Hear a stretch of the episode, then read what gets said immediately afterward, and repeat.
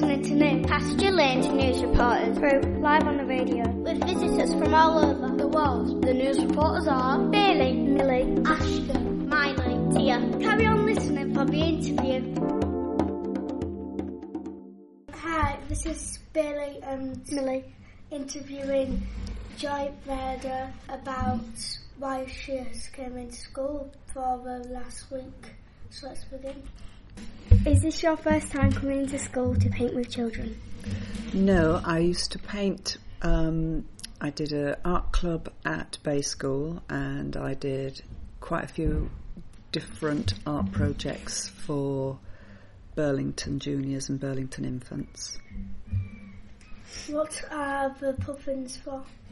The puffins, um, the puffin that you've seen is one of 46 puffins that's been decorated by different artists from all over the country. And it's for a project called Puffins Galore. And the idea is that the puffins that are going to be decorated, like like the one that's in the school, um, very different to what a real puffin looks like, and they're going to be placed all around the East Riding. And the idea behind it is to encourage people to to use viewing them almost like a game, and so that's why they're calling it a puffin trail. So somebody might set out with set out with their family and see how many puffins they can find. So in in Brid, there's going to be six, at least six puffins placed around. There's going to be th- maybe two or three in the old town. There's going to be some in um, the middle of town. There's going to be one by the Priory, I think. There's going to be what's one or two in Flamborough. There's probably going to be one at Bempton because that's where the puffins nest. And so they're going to put a puffin at all the big railway stations, and that's to encourage tourists to, to um, look at that puffin and think, oh, you know, if I go to Bridlington, I will see six more. So it encourages people to come as tourists to these East Riding. So there are sculptures that are going to be placed where people can see them outside. Um, and um, I think, as I say, the, the idea is so that, that it's a big boost for tourism around here. How many puffins are in the puffin project? 46 altogether. Where did the puffins originate from? They were actually made. I don't know who designed them because somebody would have had to design them. Because we've we've discussed not with just with you two, but with the other children. Do they really look like a real puffin? Well, not quite. The beak the the beak is a little bit different to a real puffin, but the the designer made them so that they would look fun. I think so they would they would they look cute and um, so I don't know who actually did the designing, but they were made in a factory in Poland. What do the children paint on the puffin? Um, the puffin project in the school started with me coming in to do um, a couple of workshops where several children got together and gave me their ideas. They coloured in um, some some drawings of, of puffins, and w- through that we sort of came up with, with several ideas that might work.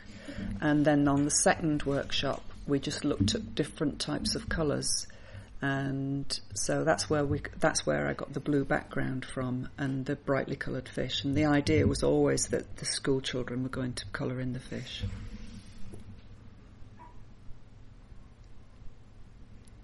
Have you taken the puffin to other schools to paint on? No, this is just this this puffin has been sponsored by a big company in in Hull called KCOM. Uh, the lady called Louise came to visit as well, and she she might come to visit this week actually or next week. Um, and it's just just New Pasture Lane that's getting getting the the puffin to paint. What's your favourite part about the puffin project? I think it. After bringing it into school with none of the fish coloured in, I think watching watching it slowly develop with all the different um, fish designs is is really brilliant because it's really coming together. Do do you enjoy watching the children paint the puffin? Yeah, it's really really good. And there's there's all sorts of ages as well. So we've we've had children that are as young as three, and then the oldest one's probably about ten. So everybody's had a good go. There's there's still several more to do, and then there's we've got to get some children together to help design the face and the beak. Is the puffin project only painted in Bridlington? No, well, what's happening is they had to um, any any artists that were going to paint a puffin, and as I say, there's 46, had to go all the way to Hull and pick it up, pick the puffin up, take it back to their studio, paint it, and then take it. Then then we've got to take them back to Hull. So in Bridlington, I think I'm the only one doing one in Bridlington. There's, there are people as far away as Bristol and Manchester um, Sheffield, Leeds.